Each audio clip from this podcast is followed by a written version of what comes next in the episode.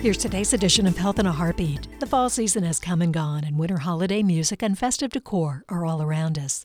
In most parts of the country, temperatures have plummeted. Some places have even experienced the first snowfall. This time of year is also known as cold and flu season. But why do we experience more colds and flu when temperatures drop? Scientists say part of the reason we contract more respiratory illness in the winter is because the cold air damages the immune response in our noses.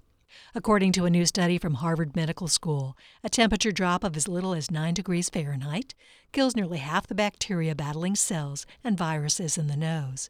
Respiratory viruses and bacteria invade the body through the nose.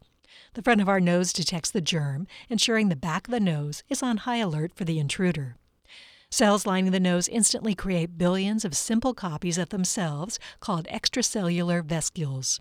These sticky cells, having smothered the invading viruses and bacteria, are discharged through nasal mucus, hopefully into a tissue.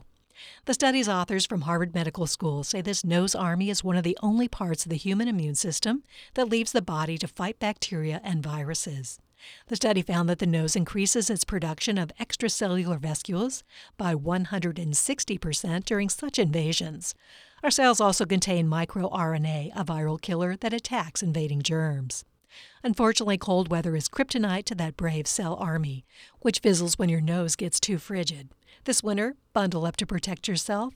Your nose can't do it for you. This edition of Health in a Heartbeat is brought to you by University of Florida Health, committed to advancing excellence in patient care, research, and education, and by WUFTFM.